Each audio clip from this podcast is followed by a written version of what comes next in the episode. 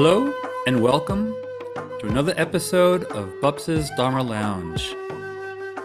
This is a place and a time to relax and to discuss and practice all things Dharma.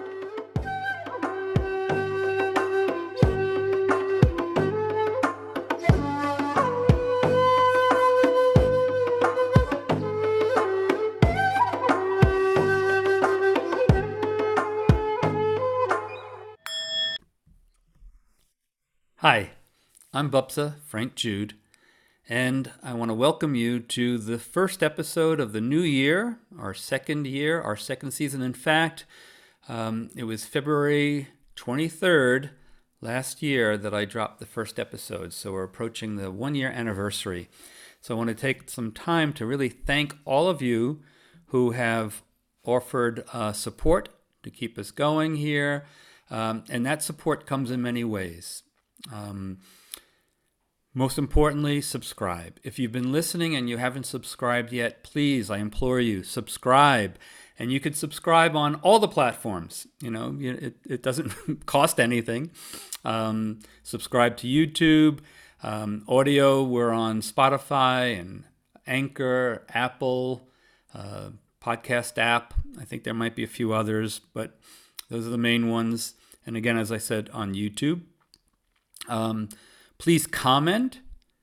Comments really are helpful. Um, suggestions for future episodes are always welcome. And uh, share, tell other people, let the you know spread the word if you find this helpful. Uh, and then, if you would like to financially offer any support in the way of Dana, the um, the link for Dana is in the episode description.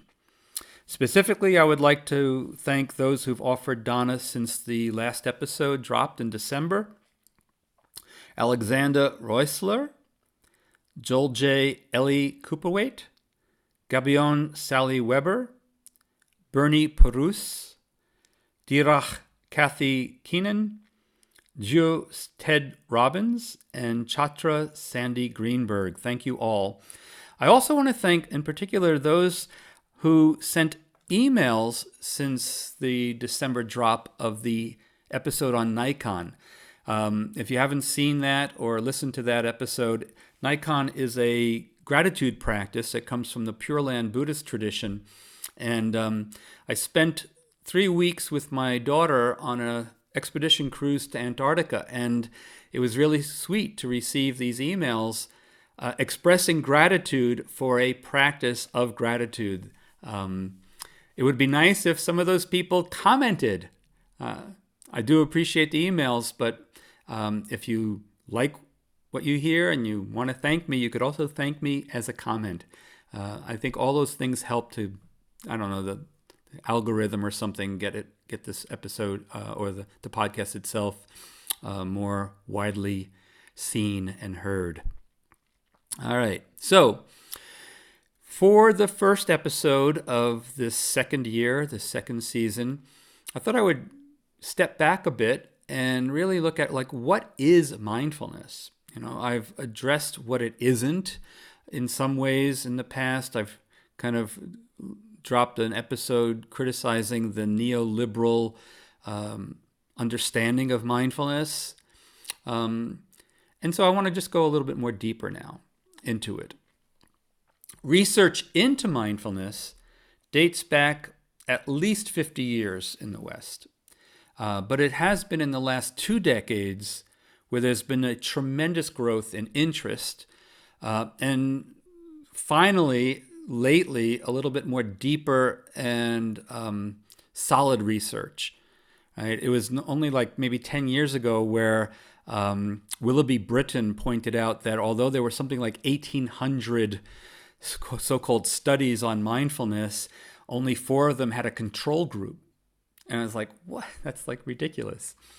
Um, there's also been a tremendous um, application of mindfulness in various contexts, including therapies directed towards everything from anxiety and depression to obsessive compulsive disorders and even eating disorders right?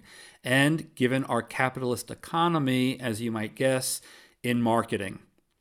Nowadays, it seems that many people feel that if you can slip the word mindfulness into whatever you're packaging, you'll guarantee greater acceptance of whatever, whatever it is that you're selling. But when we really look to see how mindfulness is described in the Buddhist texts, we see a discrepancy between that and how it's described by many contemporary Buddhist teachers, as well as in the psychological community, the mainstreaming of mindfulness. Again and again, I read passages that describe mindfulness as really what I would refer to as bare attention. For instance, um, in her essay, An Analyst's Surrender, Sarah Weber writes Mindfulness is a cultivation of a moment to moment awareness of changing perceptions in a neutral, impartial way. And Carrie Wong, for instance, in the About.com website, writes Mindfulness is a type of meditation that essentially involves focusing your mind on the present. To be mindful is to be aware of your thoughts and actions in the present without judging yourself. Now you'll you'll notice there's a common theme here about mindfulness embodying a present moment awareness. Again and again, it's like momentary awareness, moment to moment awareness, different ways of phrasing it. And also the holding of a neutral, non judging, impartial, non reactive attitude or perspective towards experience. And that is absolutely true as far as it goes. Right? Uh, we don't want to get caught in our reactivity to what's happening because then we actually lose contact with what's happening. And our reaction is like just overtakes us, it occupies us. Right? But my mom, right, had Alzheimer's. She was in the now, in the moment. And if you were having a conversation with her, she can respond and have a great conversation.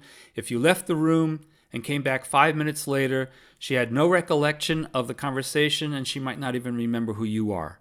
Right?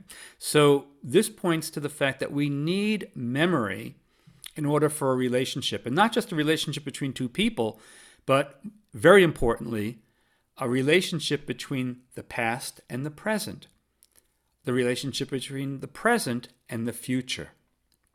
That's why we are really ultimately practicing mindfulness. The fetishization almost of this moment to moment awareness, you know, just with the present moment non reactively, that's just attention, right? Um, and it sounds more to me like the Pali word manasikara, which means attention or mental engagement. And we would find it used to talk about that the initial moments of bare cognizing before any kind of recognizing or recognition. This bare attention is considered a neutral mental factor. And by that, it's meant that it's neither inherently wholesome nor unwholesome. now, the Pali word that we translate as mindfulness is sati, and sati is related to a word for recollection, for remembering, for non forgetfulness, which again certainly includes a present centered recollection as the unwavering attention to a present reality. It's a kind of calling us back to just this, just now, here. Right. Um, however, commentaries point to an aspect of a kind of retrospective memory of the past and a prospective remembering, for instance, to either do something in the future or maybe not to do something in the future. Right? It's like if I pay attention to the present moment and don't get caught in my reactions, I will get a clear understanding of how the present moment came to be. And if I don't like the present moment, if it's painful, if there's a matter of dukkha involved, I want to remember not to allow those conditions in the future. So, retrospective and prospective memory are involved there. And that's something that the mindfulness industry, with its attention to the present moment, you know, unwaveringly, seems to ignore. Mindfulness can be used to sustain bare attention, but we don't ever see mindfulness or sati completely equated with bare attention or manasikara. Right? Mindfulness is supportive of remembering.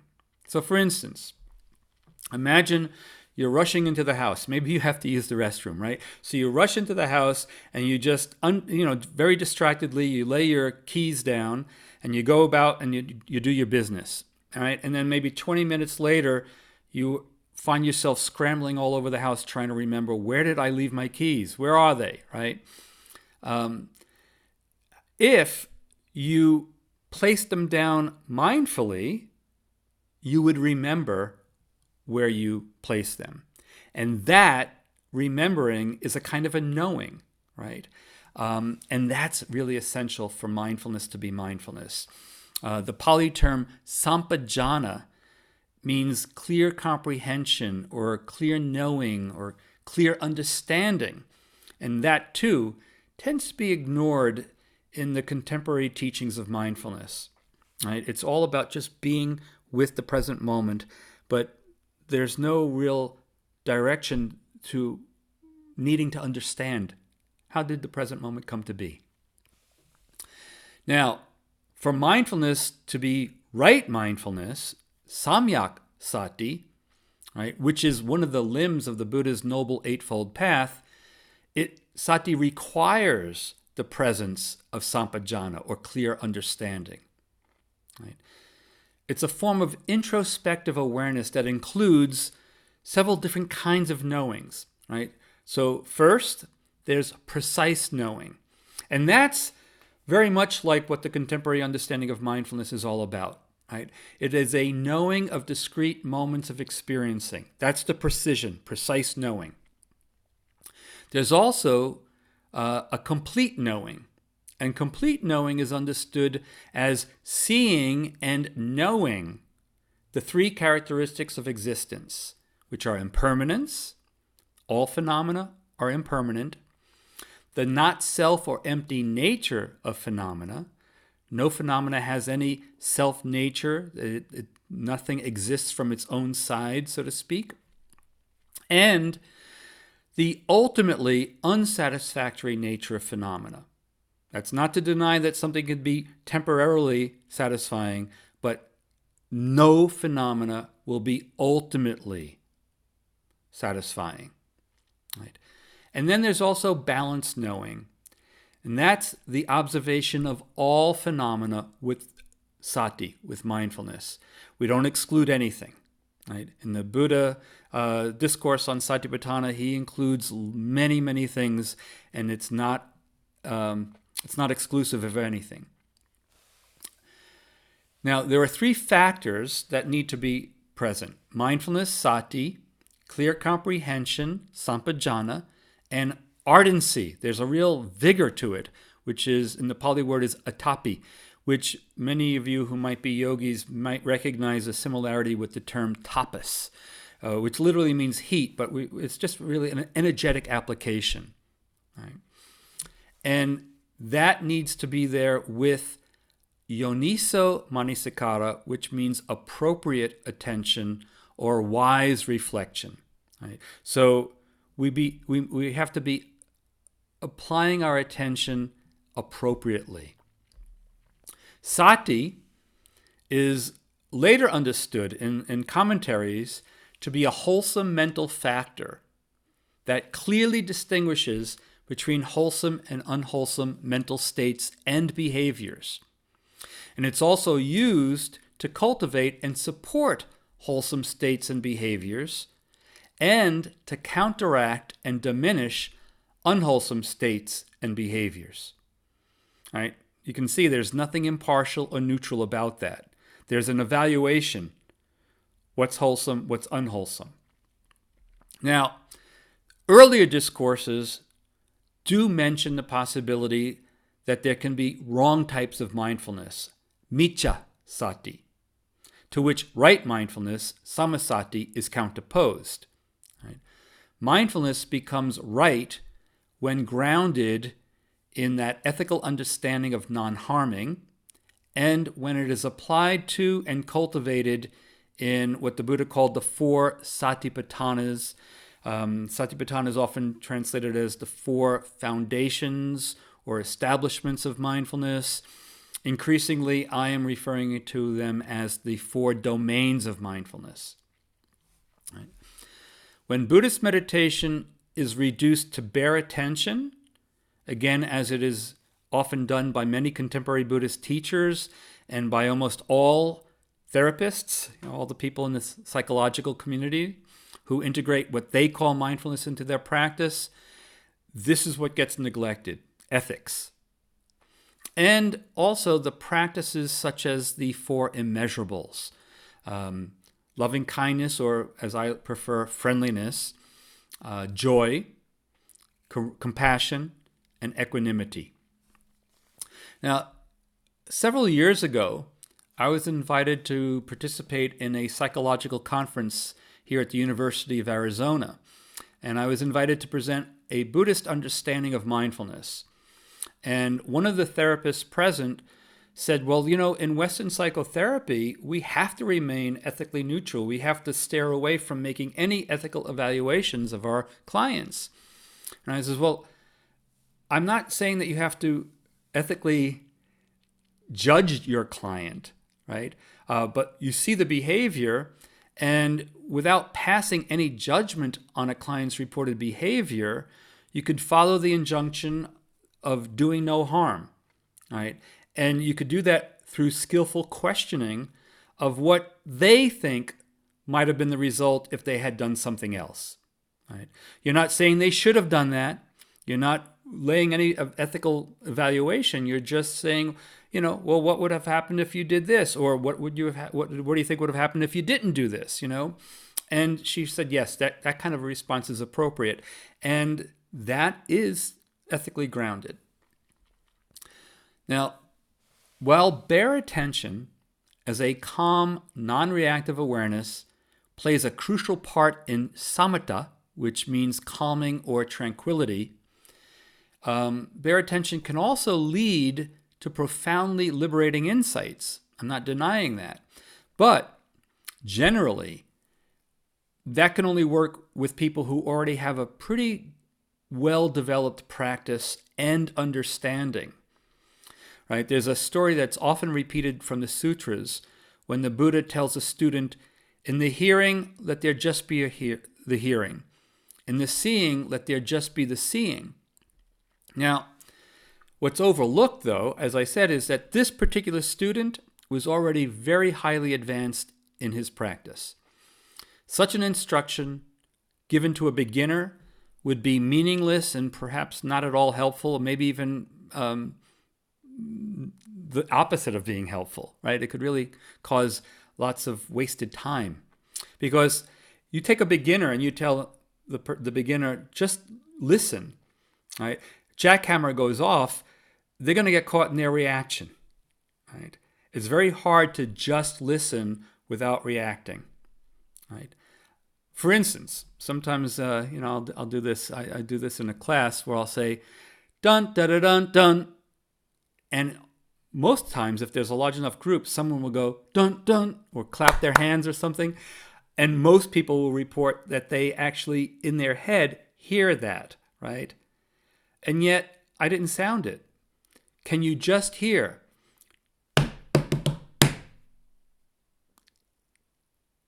Not so easy. The potential danger of practicing bare attention is that by itself, while it can suppress unwholesome mental factors, it could also prevent wholesome factors from arising. Right? If you just bare attention, right, you're not cultivating anything. Um, right mindfulness with clear comprehension includes remembering the pain that a past action may have caused for yourself or for someone else, and prospectively remembering that you don't want to repeat that action in the future so that you can prevent the future arising of such pain. Such recollection would be impossible with bare attention. Also, the four immeasurables, again, friendliness, compassion, joy, and equanimity, which are all seen as wholesome mental factors that we're encouraged to cultivate, can only be practiced with mindfulness, not bare attention. So, in an integrated practice of Buddhist meditation, that would include some samatha, calming, and vipassana, insight. Samatha would be the primary platform for the development of sati, or mindfulness.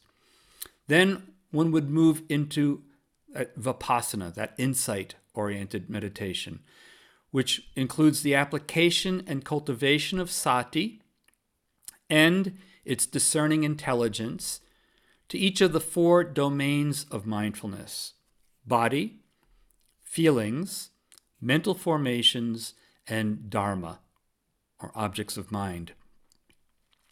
Now, in future episodes, I'll actually present on each of those four domains. Uh, but for now, briefly, the recollection of the body begins with the breath, just mindfully attending to the breath. It goes on to include the whole body, and we want to apply mindfulness to all the postures of the body.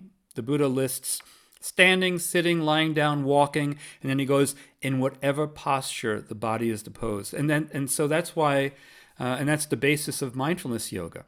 We can practice mindfulness in all of the various postures of hatha yoga. Then he goes on to talk about the activities of the body, and nothing gets left out. Right? He includes shitting, pissing, eating, dressing, all of it. Then he goes on to the parts of the body, the elements of the body, and finally, the ultimate reality of the body as a decomposing corpse. So, all of those exercises, so to speak, or objects of meditation, make up that first domain of the body. Mindfulness of feelings investigates the felt sense of experience, what sometimes is referred to as the hedonic tone, right? Seeing how all experience, whatever sensation you ever experience, while it varies in intensity, can only be pleasant, unpleasant, or neutral. Right? And feelings will arise either physically or psychologically. And we're also led to really pay attention to the conditioned reactions, right, of clinging, aversion, and ignorance, and what they feel like if they arise. That's the second domain. Mindfulness of mental formations, that's where we attend to emotions, uh, discursive thinking, our perceptions. And then the fourth domain, mindfulness of, of Dharma, investigates and categorizes experience according to aspects of the teachings of the Buddha, including the five hindrances of craving, aversion, dullness, agitation, and doubt. Which, by the way, if we can pay attention to them, shows that you do not have to be free from the hindrances in order to practice mindfulness meditation, satipatthana. We could actually bring mindfulness to our clinging, to our sloth and torpor. Right? Again, if you're unfamiliar with these, um, along with things like the five aggregates, the seven factors of awakening, and the four realities of the noble, uh, future episodes will look at these dharmic uh, categories, but they're all included in the fourth domain. So, a very common example to summarize what I've been talking about so far a sniper, an assassin, is practicing bare attention as he prepares for his kill. But from a Buddhist perspective, when the mind is engaged in an act of harming, it's not even capable of right mindfulness. As the sniper waits and prepares, there will be heightened attention, there'll be vigilance, concentration, and energy. But with an intention to cause harm, these factors are all under the sway of unwholesomeness. Free from the ethically grounded matrix of the Noble Eightfold Path, the contemporary understanding and practice of mindfulness becomes such bare attention. For mindfulness to become right mindfulness, it requires the ethical and the wisdom aspects, along with the meditation aspects of the Eightfold Path. Right? So these eight limbs that make up the Noble Path are divided into three trainings ethics, meditation, and wisdom. That's actually what the yoga teachings of the Buddha boil down to these three trainings, which again, we'll talk about in the future. I do have a previous episode where I have a, a little introduction on ethics. We've talked a little bit about meditation. Um, we'll go into deeper um, investigation of all of these in future episodes. I'd also like to briefly touch upon the process behind the cultivation of mindfulness. It all begins with the arising of consciousness based upon the contact between a sense organ and a sense object. Now, here's another area where there's deviations and differences in different forms of Buddhism and in their understandings about consciousness. Right?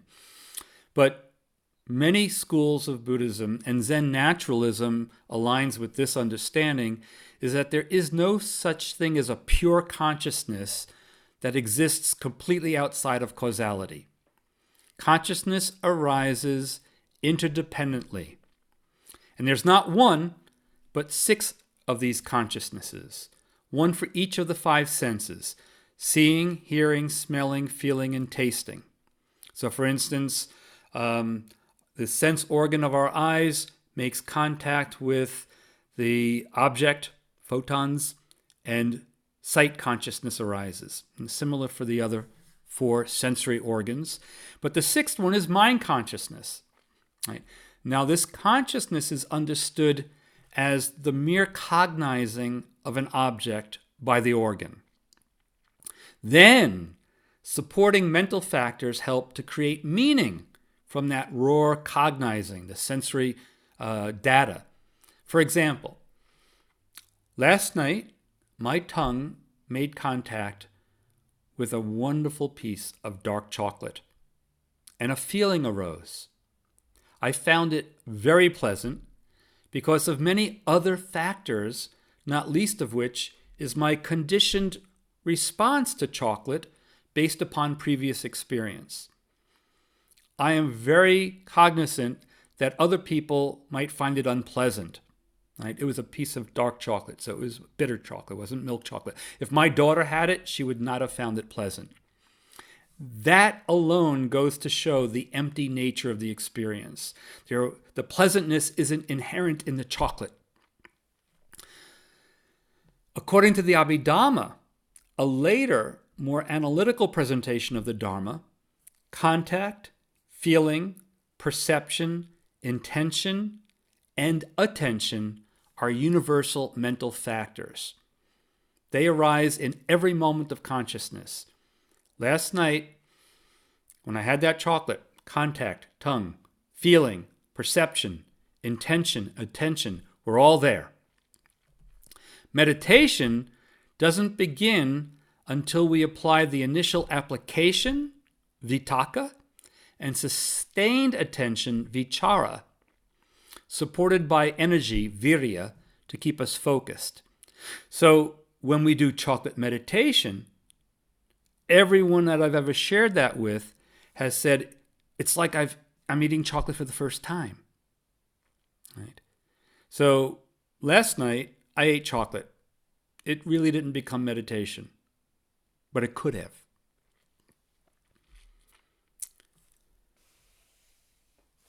Three ethically variable or neutral factors also are generally present while meditating. So along with that initial application, sustained attention and energy, there's conviction or confidence, there's joy, and there's the impulse to act. But these are all said to be variable because, as you might imagine, these three factors can equally arise when doing something unwholesome. Now, with all of these mental factors present, one may be meditating, but it's still, according to the Abhidhamma, not mindfulness meditation. What is needed is mindful attention along with clear comprehension. Back to that idea of sampajana, a clear comprehension of what I am attending to. According to the early discourses, a practitioner can be mindfully aware of unwholesome mental states such as envy or hatred. But without these prerequisites, it will be difficult, if not impossible, to do so without being swept away or having the mind occupied by these states of mind. And again, this is why telling a beginner to just sit and watch her anger is so often unfruitful. Now, the Abhidhamma can get really complicated, asserting that with mindfulness, the arising of 18 other wholesome mental factors is said to arise, including among them equanimity, non greed, non hatred, self respect, respect for others, tranquility, lightness, and malleability.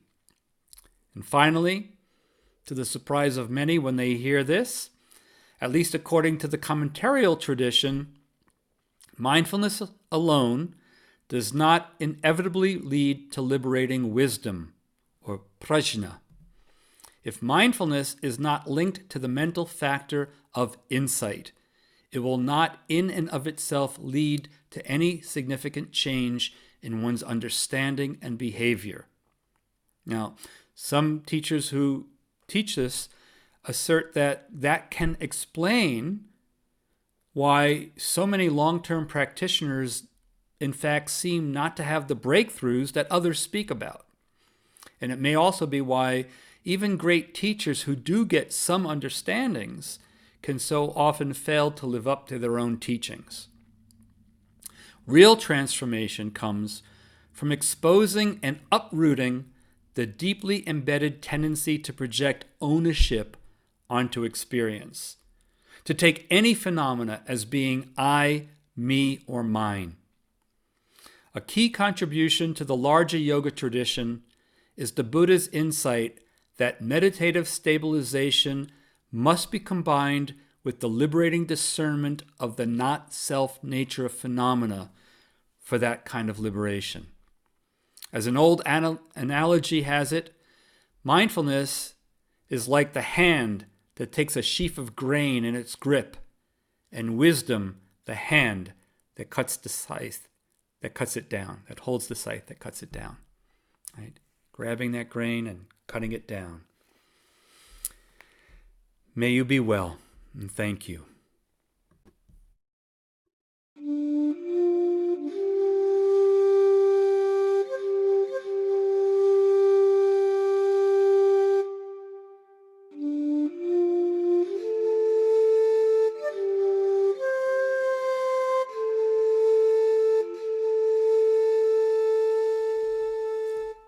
Please remember you can comment or send emails if there's anything that you would like to suggest for future episodes. I'm lining up some conversations with other teachers and practitioners. So subscribe if you haven't, and have a great day.